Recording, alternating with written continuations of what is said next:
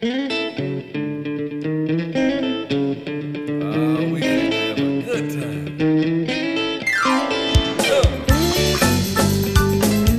podcast is presented to you by Passion Church, the DeSoto County campus, the fun church in Horn Lake, Mississippi. For more information, visit us at www.mypassion.church. Well, come on, help the people. Son, I know you came to praise him. Today's message is entitled Because I Said So. not me, not me, as you'll find out. I'm not trying to be rude, but Because I Said So is the title of today's message, and that's on your notes thing if you're taking notes today. How many of you had parents that would often say, Because I said so? Child may say, How come I can't cuss? And the parent would say, Because I blankety, blankety, blankety said so. you know? And they say, You cuss? And the parents would say, What? Don't do as I do, do as I say, right? Because I said so. My mama taught me all, all that kind of stuff. Say your mama. Say your mama. It was her taught me about religion. She said, You better pray that stuff come out of the carpet.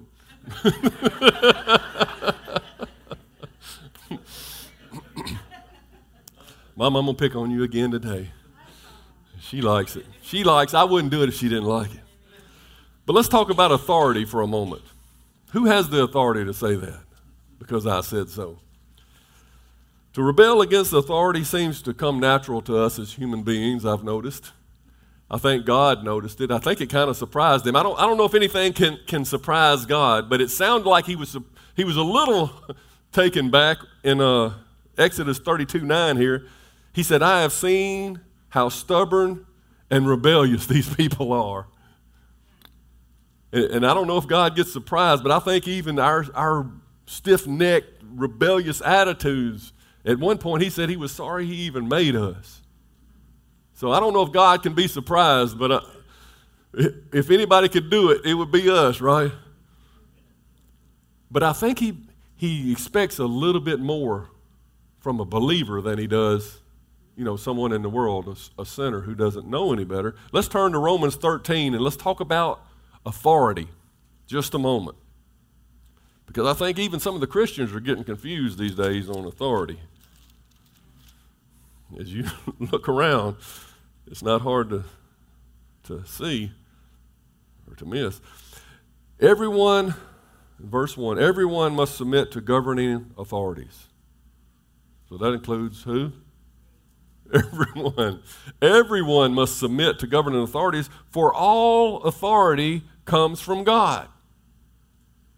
It was his in his wisdom that he said, you know what? If we just let everybody do what they want to do, it'll be like the purge 24 7, you know. Everybody will be killing everybody. And that didn't work. I mean, that was kind of what happened before he gave the law. And that's why he had to have the flood to start over because it was like crazy out there. All authority comes from God, and those in positions of authority have been placed there by God. So anyone who rebels against authority is rebelling against what God has instituted, and they will be punished. For the authorities do not strike fear in people who are doing right, but in those who are doing wrong.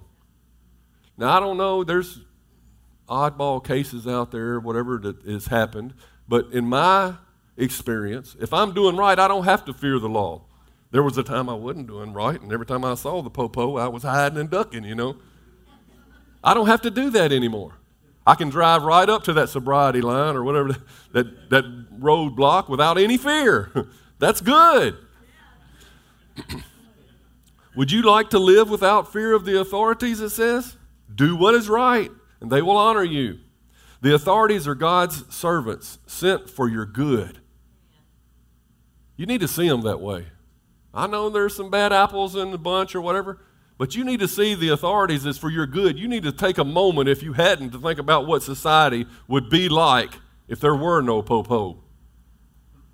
Who would you call, you know, when somebody's knocking on your door, or shooting through your door?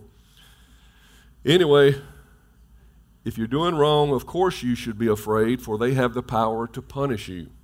They're God's servants, sent for the very purpose of punishing those who do wrong. So you must submit to them, not only to avoid punishment, but also to keep a clear, clear conscience. And one of the best things in my life today is that I can go to bed with a clear conscience. I mean, that's what I hated so much about being lost. That's one of the things, reasons I wanted to get saved. I got tired of going to bed with all this mound of sin on my shoulders, knowing that I had said this to somebody and I had started strife here and I had stole this or I had done that. Man, that was just, that's no way to live.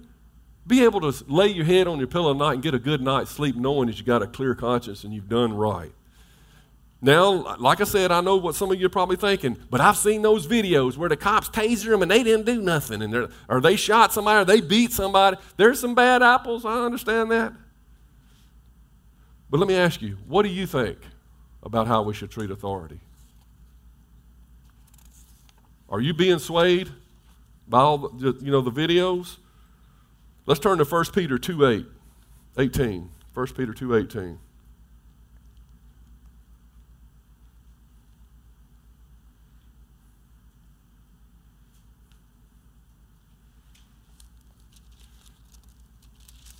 I can have a strong opinion because I used to have the opposite opinion. I remember giving, I wasn't even going to tell this, but I, it just came to me. I remember in college one time they asked me to give a speech, you know, and you were supposed to write one, but I didn't. And I showed up at that day and didn't expect her to call on me. She called on me. So I went up to the podium with nothing. And what came out was this long story about how the police are wrong. because that's all we thought about as teenagers how to get away from the police, you know. And I gave this long speech about how they're all corrupt and all this. And I was so proud of myself because I was able to give a speech without any notes or whatever. And I sat down, and every other uh, kid in the class just started going off. Well, you know, that's wrong. Police are there to help us. And I couldn't believe because I was redneck, you see. I was raised in Whitehaven. And uh, I wasn't like these other college kids, and, and they let me have it. And I'm glad they did looking back. Anyway, 1 Peter 2:18. You who are slaves must submit to your masters with all respect. Now, back in those days, you know, there was slavery was common. It might not have been as, as drastic of slavery as we think of from here in America, uh, but it was a lot of us indentured servants type of thing where you owed people money and you had to be their slave until you paid it off. And, and there was a lot of that, but there was probably regular slavery too. But either way, God is saying you must submit to your masters with all respect because if they have authority, respect it. Do what they tell you, not only if they're kind and reasonable, but even if they're cruel. For God is pleased when, conscious of His will, you patiently endure unjust treatment. Of course, you get no credit for being patient if you're beat for doing wrong, but if you suffer for doing good and endure it patiently, God is pleased with you. For God called you to do good, even if it means suffering. Just as Christ suffered for you, He is your example, and you must follow in His steps. So, yeah, there's some rotten eggs and authority above us. You might not like your boss, you might like, but God says, do what you can't control them, you got to control you. You do what's right. You always do what's right, no matter if the people above you are not doing right at all. And you respect their authority, even if you don't respect the person. But I, can hear what some of you are thinking. It's just coming loud and clear. But what if an earthly authority commands me to sin or tells me to do something I shouldn't do? Well, that's addressed in the Bible too. There was a time where uh, Jesus had, had gone on to heaven, and Peter James and John and them were preaching in Jesus' name, and they did a miracle. And, and the high priest, they brought them in and they whooped them and put them in jail and pulled them out and said, I thought we got rid of this Jesus. And here they're still preaching it. And commanded them not to preach in Jesus' name anymore. Acts 5.29, but Peter and the apostles replied, We must obey God rather than human authority. Any human authority. Why is that, do you think? If you were, Harlan, you ever been in the army or anything? Say you were in the army. You always, okay, he's, he said he's in the army. All right. Say you're in the army and your captain comes and says, Boy, give me 20 push ups. And but just before you jump down to give him 20 push ups, the general comes by and says, Boy, you better not hit that ground.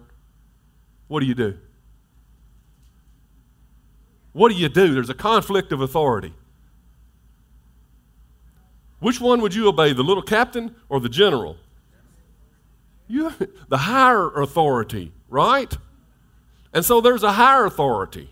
Those people who are in authority were put there by our higher authority, we just found out. God is the final authority. If somebody commands you to do sin or whatever, you have every right to say no. Even if the police or whatever, you may suffer for saying no, but if you have, uh, if it's to do the right thing for God, then you have the authority to say no to the authority. And basically, He's God is sovereign. He is the final authority. All authority comes from God. He's the head honcho, the creator, the owner, the redeemer, Lord God. He is God. Okay? And, and so we follow him ultimately. And that's why, you know, you look in the past and they were throwing Christians to the lions and stuff. They didn't like that, that they wouldn't do the sinful things that the authority told them to do. So if things get bad here in America, you need to go on and make up your mind what you're going to do. You're going to follow God or you're going to follow man. But in the meantime, as long as they're not, if, it's, if they're not conflicting with what God says do, even if you don't like their attitude, what do you do? I think it's clear. What do you do if God says, because I said so? That's the question I'm going to keep asking you today. Because that's what we need to settle in our hearts. What do we do if God says, because I said so? Because, you know, when we were kids, we didn't like that. That was like. that was like somebody putting out a tray of forbidden fruit. You was automatically going to do whatever they said not to do because they said so, right? It just made you mad, made that stirred up that rebellion in you. But anyway, it's like my mama. Say your mama. I stop saying my mama. Mama taught me about the circle of life. She said, I brought you into this world and I can take you out. she taught me about humor too. Not much, but she, she taught me about humor. She says, Boy, if that lawnmower cuts your toes off, don't come running to me.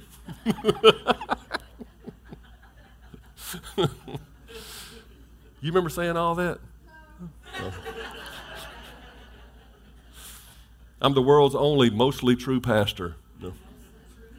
But I always tell you when I'm kidding, right? Mostly. yeah. Well, anyway, we're going to talk about faith for a minute because even though God is the final authority, if you don't have faith that He is God or that He has the final authority, it's not going to move you. It's not going to make a hill of beans of difference in your life. I've often told y'all that all of this life is really just a test of do we believe? All of this life. Do we believe that God said this? Do we believe that He is who He is and He is who He says He is and He can do what He says He can do? The Bible says it's impossible to please Him without faith. Hebrews 11, I think. It's impossible to please Him without faith. You must believe that He is, first, that He is, and He's a rewarder of those who diligently seek Him. That He'll do good for you if you'll seek Him and do His will. So, do you believe He is who He says He is? That's the, that's the question of faith. And if you do, Matthew 22 or 21 22 says you can pray for anything, and if you have faith, you'll receive it. That's a pretty good promise. It's a pretty good incentive to build up your faith to believe God, to, to get His heart on issues. So then when you pray, you receive whatever you pray for. If God says, because I said so, what do you do? Well, some of us in here, maybe not in here, but there, there's people that I have heard that have faith that He is God, that, that they know that there is a higher power, that there is a creator. But you hear things like this I know He's God, but I'm not going to serve Him because He lets bad things happen to good people. What they're doing is they're saying, I believe that He is who He says He is, but I don't like His character, and therefore I'm not following Him. I'm not listening to him. I'm not doing what he says. And that's in your sheep. Some may even believe in God, but have such disdain for his character that they refuse to obey his commands or to respond to his commands. And that's not, you know, God is not afraid of caution. He's not afraid of your questions. If you if there's legitimate, you know, before I got saved, I didn't know any better. I questioned the heart of God, why he does what he did. I didn't know him. I only knew what I'd been taught in Sunday school at the Catholic Church or something. I, I didn't know much about God. And so I had a lot of wrong thinking along the lines of who God's character was. And so I questioned things. It's good if you're questioning. If I would have never questioned, I would have never led to finding out who he really is. And it's good to have a little caution because back in 1978, there was this guy named Jim Jones, you might remember. Started this little church and then began to pass himself off as the new Messiah.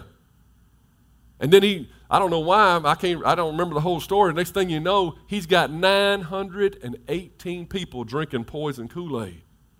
You ever heard the term, they drank the Kool Aid? I think that's where that might have come from.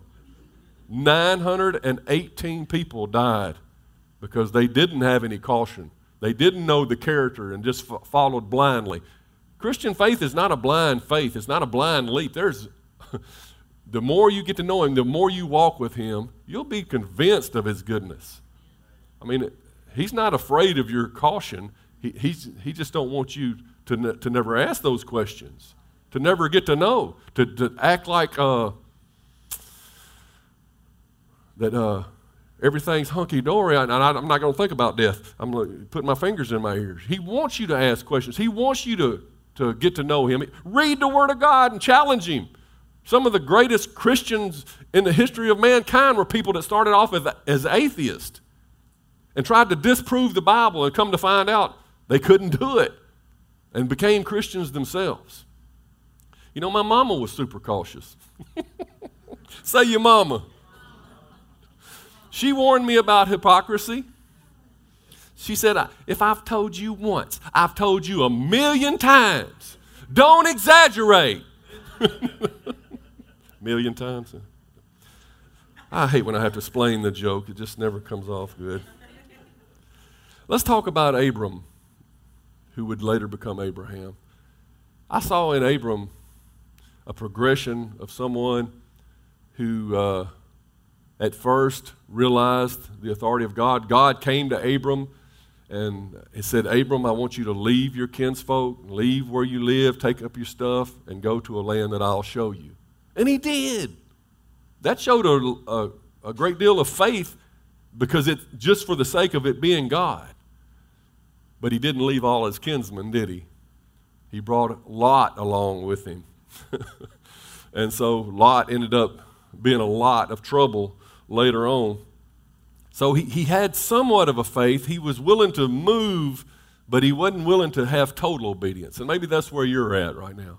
You kind of want to move in the direction of pleasing God, but you still want to hold on to the little safety blankets that you have that, that you think are so precious. Uh, so he goes where God says go and he starts doing what God says do. But then he goes into these towns and his wife, Sarai, is so beautiful that he's afraid that the kings of these places is going to want to kill him and take his wife. So he gets his wife to do what? Lie and say she's his sister. That just shows that he didn't have enough faith to believe that God could protect him in every situation, right?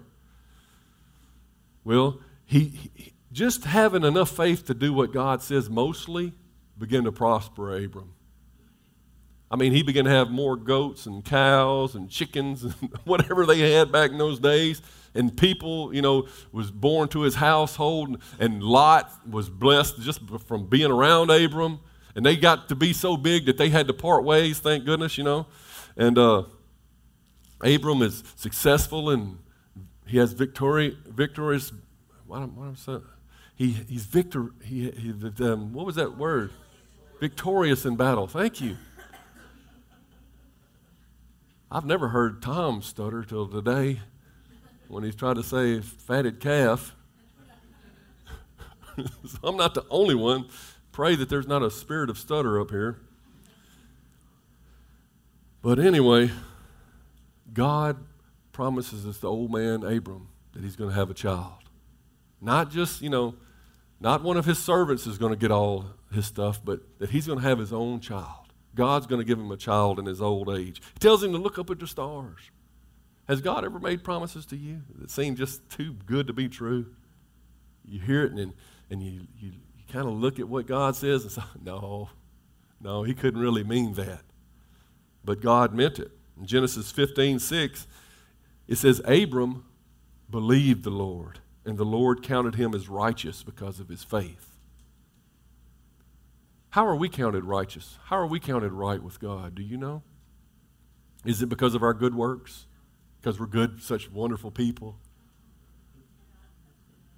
No, we're counted righteous the same way Abraham is because we just have faith in God. Because we have faith in the finished work of Jesus on the cross. That we're not, we're not right with God because we're good people. We're right with God because Jesus paid for our sin on the cross. And because we believe that, we're made right with God because of faith. We're saved by grace through faith in the Lord Jesus Christ. It's a gift of God. It's not of works, being a, a good person, because we've all sinned and blew that one right out of the water. So, so God is so pleased that Abram looks up to the stars and, and can see it and actually believe it that God counts him as righteous and partners and enters into a covenant with Abram. He said, I found a man that will believe me. And so he gets Abram to cut all these animals up and split them open and just leave a trail of blood right down the middle. And, and as it gets dark, Abraham falls into a deep sleep, and God himself comes down in the, the form of a, a torch and a smoking uh, fire pot and walks through the trail of blood to cut what we call a blood covenant. Does that make sense? Maybe you've seen this story. He cuts a blood covenant with Abraham. Now, I don't know how much you know about covenants, but we'll talk about that in a minute. Abraham and Sarai, they get this promise, but then time goes by. How many have you have got a promise from God, and then seven years later you're saying, you, you just begin to forget about that promise? You, you, you uh, let it go. Well, we can't do that. And some of us try to bring it to pass ourselves. God promised it one way, but we begin to say, well, God ain't doing it. I better do it.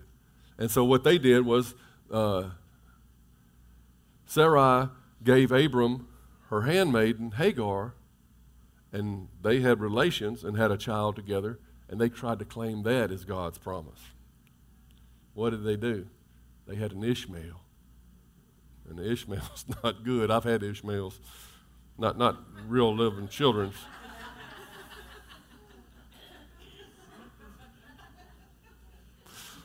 but uh, I've made, I've tried to make things happen before that God promised me, and it didn't come out well. It never really does. But you know what? In doing that, Abram witnessed how God handled his mistakes.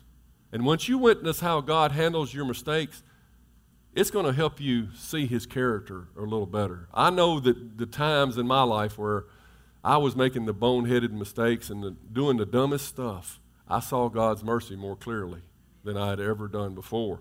And so he just kept walking with God. He just kept seeing God being good to him when he didn't deserve it. There was this story that uh, God came down in the flesh uh, with some angels, and uh, they were going to wipe out the towns of Sodom and Gomorrah. You remember? and they stopped by Abraham or Abram's house and they talked to him and they got his opinion on it. And Abram was actually arguing with God, what if there's only 50 right? If there's 50, will you destroy the whole town? And they go through that whole scenario and, and got down to, I think, like 10 people. And there still wasn't 10 righteous in any one of those towns. But I thought, wow, God consulted with a man. Have you ever, I mean, what, do, his ways are so much higher than our ways. his thoughts so much higher than our thoughts. Why would he consult with us? Why does he use us? Why don't we just zap us up to heaven when we get saved? Why are we still here? God likes us involved in the process. You, have you, you dads, don't you enjoy having your children help you fix the car, though they may not know a thing about it? They may not help, they may get in your way, they may knock everything over and bring you the wrong wrench every time. But you you involve them in the process because you want to be with them. You want to see them learn. You want to enjoy their growing up. And that's, that's the way our Heavenly Father is. And Abram began to see that, that God would even consult him before he did something. Pretty awesome. When Abraham or Abram was 99 years old, this is 24 years after God first told him that he was going to be the father of many nations and told him to move from his homeland and so forth. God finally realizes that Abraham is ready to receive the promised child. 24 years later, it took him to, to, to walk with God, to see the character of God, to be, believe and trust in God to the point where I believe God can do what He says He would do. Give an old man like me and, and my barren wife a child. And then God changes his name from Abram to Abraham, which means the father of many nations. And sure enough, nine months later, guess what happened? Not an Ishmael this time, an Isaac. And you think, well, that, that was just a, such a wonderful, heartwarming story. That, I'm glad that's the end of that. But it wasn't the end, was it? Do you know just because you've had some victories in the past and you've had faith in the past to believe for some things, that's not the end of it. You're still here and you're still going and you're still growing. And where you've had success in the past, God expects more success in the future. He expects a closer walk with thee. Right? Isn't that a song or something? When Isaac is 15 years old, God says, Okay, now, you've, you've got your promised child, the one you love dearly. Now I want you to go to a mountain where I'll show you, and I want you to sacrifice him there. Wow. Talking about taking it to the next level, huh? What do you do when God says, Because I said so? What do you do? Would you have been squirming in that situation? Would you have been hee haw? Let's pray this out, God. I'm going to talk to Pastor and all my friends. I'm going to have to get a lot of people's opinions. I'll get back to you maybe next month on this, and then we'll talk about it again. Maybe you've calmed down and come to your senses by then. Right? That's the way most of us would do. But it says early the next morning, Abraham got up with Isaac. Both of them were immediately willing to do what God. And I say both of them. Some of you may say, well, Isaac didn't know what he was doing really. It was, mo- it was just Abraham. Abraham must have been a good father to teach his son to trust God at such an early age. Because you know what? Isaac was 15 years old. By this point, Abraham was 115 years old. I think Isaac could have outrun Abraham if he wanted to. I don't think Abraham could have wrestled him down and tied him up at 115 years old. Okay? So they go to this mountain. They ride, they got a couple of servants with them, and they carry the wood, and they carry a torch, you know, to light the wood. And uh, they carry the knife, and they carry the, the rope. And they get there, and they tell the two servants, Me and the boy are going to go up on the mountain, but we will be back. That's a statement of faith.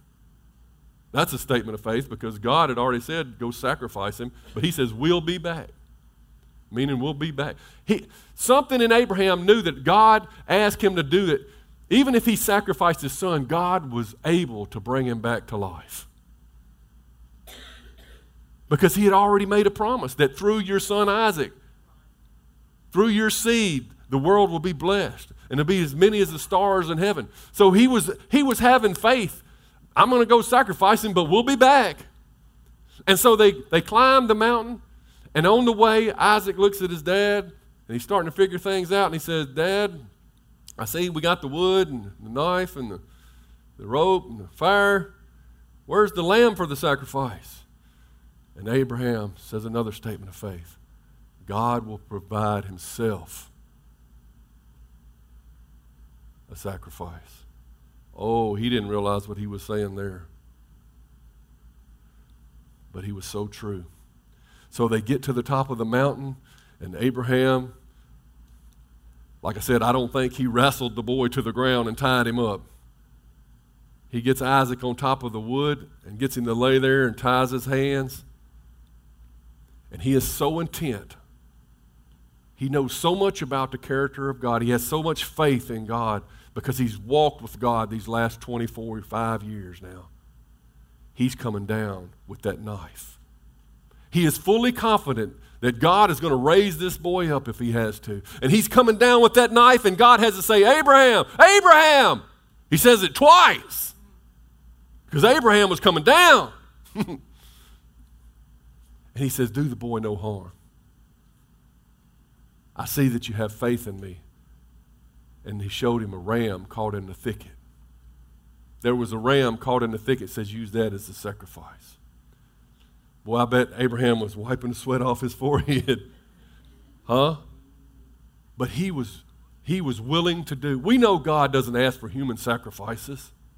He knew deep down something wasn't right about this. He knew God was going to do something. He knew about the character of God. And he knew even if he did do it, God was going to raise him back to, to life. And that's the kind of faith we need to have in the Word of God when He says, because I said so. And let, let, me, let me say this God doesn't often say, because I said so. I don't think he may, he may never have said, because I said so. In fact, you, he's written us a whole book here of why he does what he does. He has documented quite clearly why he would ask you to do. And he won't ask you to do anything that the Word of God wouldn't ask you to do. So don't come up with some dream and go sacrifice your son or something, say God told you to.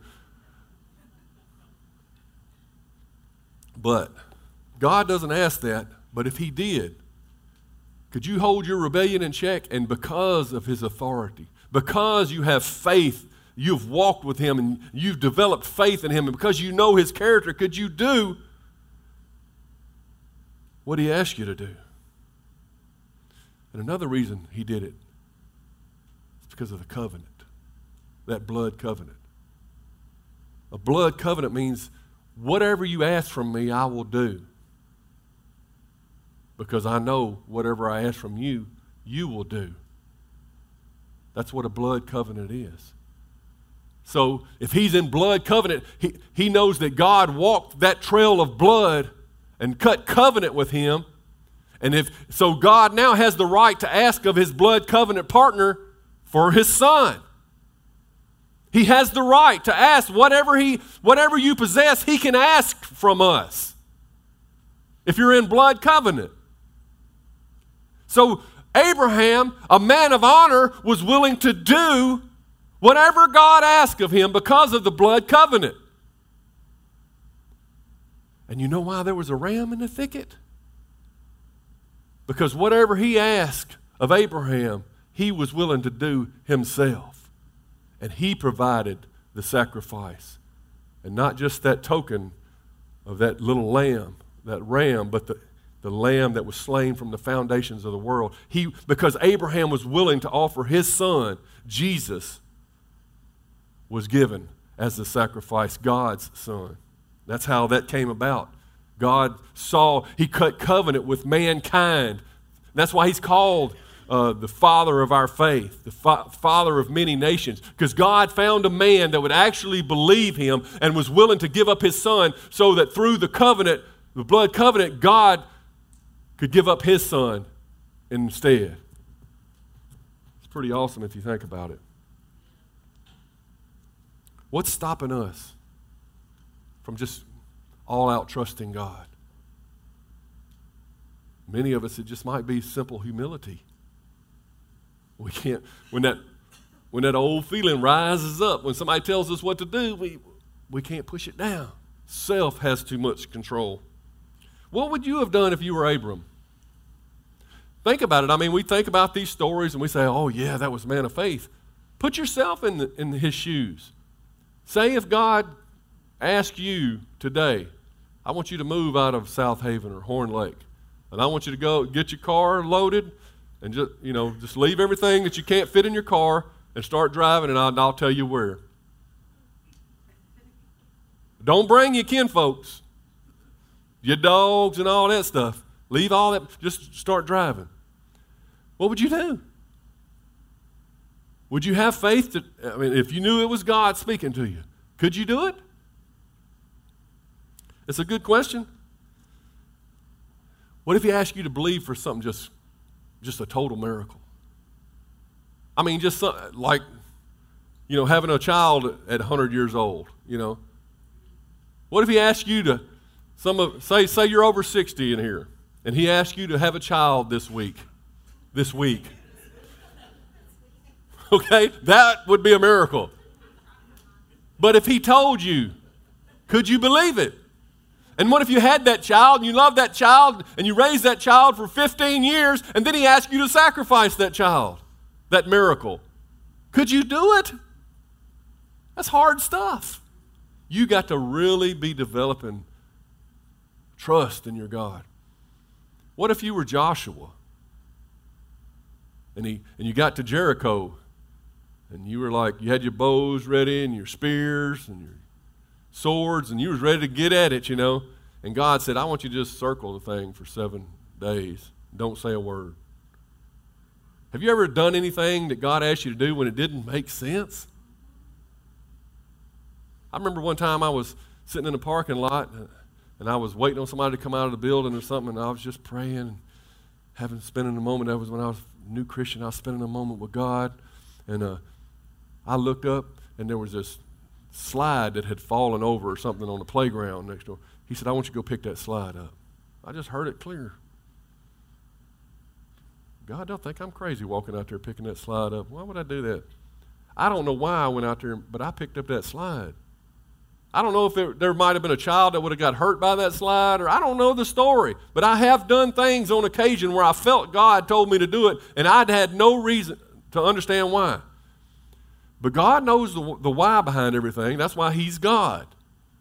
You see, He knows yesterday, today, and forever as it's all the same thing. What if you were Noah, asked to spend your whole life building an ark on dry ground? on the off chance that it may rain one day or for 40 days. I mean, that's pretty. would you give your life? Would you this is what I do. Everybody thinks I'm crazy. They make fun of me. They don't understand why. You could be something, Noah. You could have been something in your life. You could have went to college, Noah. But no, there you over there banging on that boat every day. Are you willing to, to lay down your aspirations in this life to do what God calls you to do? What about Moses? You know, Moses had killed a fellow, an Egyptian, and then he ran off. And then, you know, 40 years later of wandering in the desert, God speaks to him in the bush and tells him to go back to Egypt, where he's wanted for murder, and speak to the Pharaoh and tell the head honcho in all of Egypt what to do. You better let all these millions of people go. You're letting all your slaves go, God said.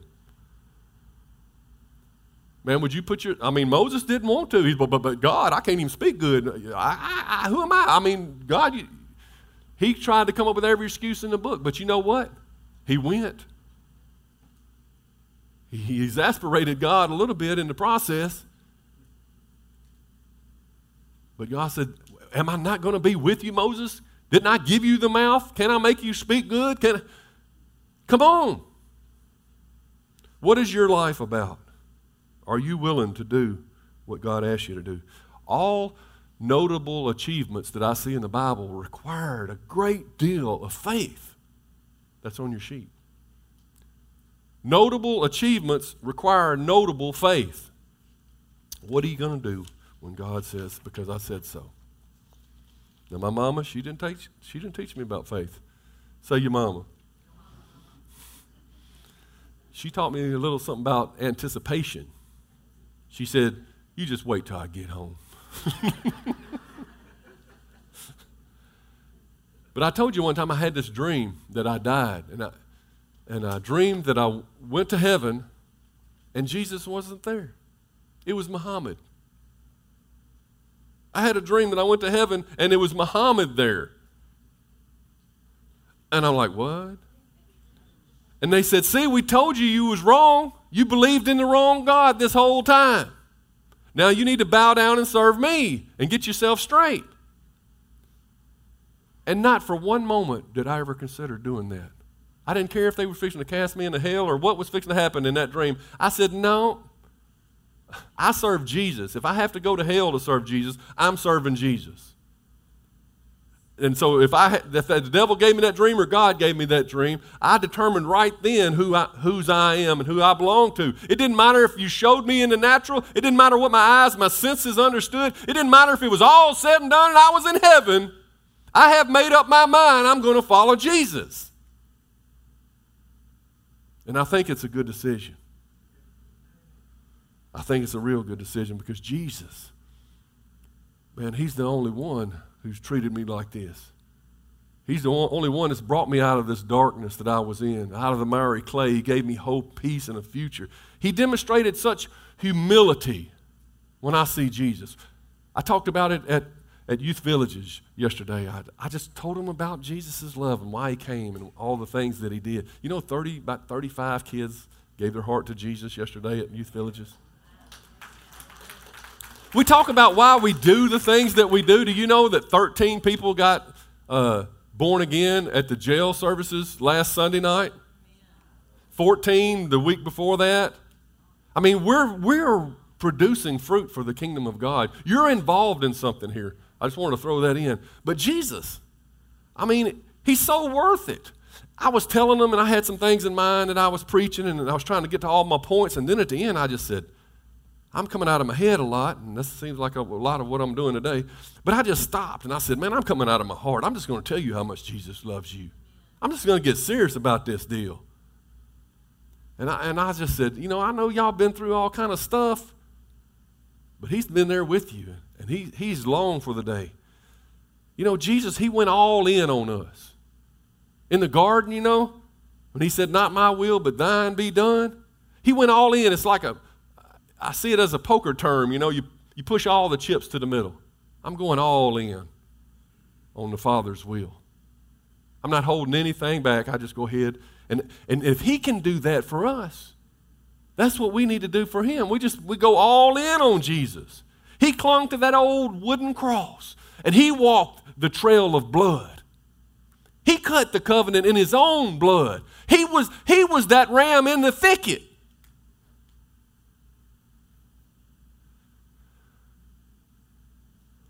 What do you do when Jesus says, Because I said so? It's going to depend on how much you love Him, probably. How much you know about Him. The more you know about Him, the more you're going to love Him, the more time you spend with Him. I tell you what those closest to Jesus would, would suggest about today's question. In John 2, verse 5, but his mother Mary told the servants, Do whatever he tells you. That's wise advice, some of the wisest advice in the Bible. He said, It's not my time to do miracles yet, Mama. She looked at the servants, do whatever he says. Peter, when he saw Jesus transformed on the, on the mountaintop, he, him and James and John were there and got to see Jesus in all of his glory. And Moses and Elijah come down and are speaking with him. And he's flabbergasted. He don't know what to say. He's just, Uh, Jesus, it, man, it's, it's good for us to be here. Let's build you a tent. And Moses one and Elijah just as a memorial or something. And he's probably trying to think of something to say like me most of the time, you know. And in Matthew 17, 5, it says, But even as he spoke, a bright cloud overshadowed them, and a voice from the cloud says, This is my dearly loved Son, who brings me great joy. Listen to him. Do what he says. Listen to him. Don't do all the talking. Our job is to say, Yes, sir. do you agree? Because our God is love. We can trust love. He is He's 1 Corinthians 13. He's everything in there. You can trust that. Our God is love. He always wants to do what's best for us. He doesn't have any ulterior motives. He's not trying to just coerce you to do something. He's trying to get the best to you. He's trying to get you to enjoy life. He's trying to get you to have peace in the midst of this storm down here. He's trying to do what's best for you, even if it does involve your suffering, if it, if it perfects your character, if it brings you up, just like you do for your children. He's all powerful, He's all knowing, He's everywhere. He's absolutely holy and perfect and true. His word has proven itself time and time again to be true. All the prophecies that have come to pass, all the people who have tried to, to wipe out the word of God have been unsuccessful. But the word of God just keeps proving true. Prophecies, even today, coming to pass. Things lining up just like Jesus told us they would in Matthew 24. 2,000 years ago. And here we are at the end of the end. And he needs warriors like us to rise up. It's impossible for our God to lie, you understand. He's the potter. We're just the clay. He's the creator, the owner, the final authority. He is God Almighty. When God said, Let there be light, poof, there was light. Light didn't argue. Light didn't argue at all. When God said, Let there be stars and moon, they said, How bright. When God said, Let there be fish and birds and animals, they didn't argue who was going to fly and who's going to get to be swimming. They just went and did what they were told to do. It wasn't until man came around that somebody finally said, Did God really say? I mean, nobody was arguing with God. And when Jesus, he spoke to the wind and the waves, they stilled. They didn't argue. Jesus spoke to the demons, they trembled. When he said, Lazarus, come forth, death said, I, Captain. I'm telling you. When he spoke to the blinded eyes, the deaf ears, the mute tongues, the halt, the lame, the lepers, all things became new. When Jesus said it is finished, it was finished. When he said, I am, he was and he is, and he is to come. The word of the Lord has spoken these things, and we have so little to offer the equation. We just have it, just a little, just takes us a little faith, a little trust, a little humility, Uh, just a little obedience. He's the one that paid the cost to be the boss. All we have to do is say, Yes, sir. So, what do you do if God says, Because I said so? Yes, sir. What do you do if God says, Go to O'Brien Park because I can't find nobody else to go. Yes, sir. So, what's the answer to today's all important why? Because I said so. That's all you need to know. God says, Because I said so.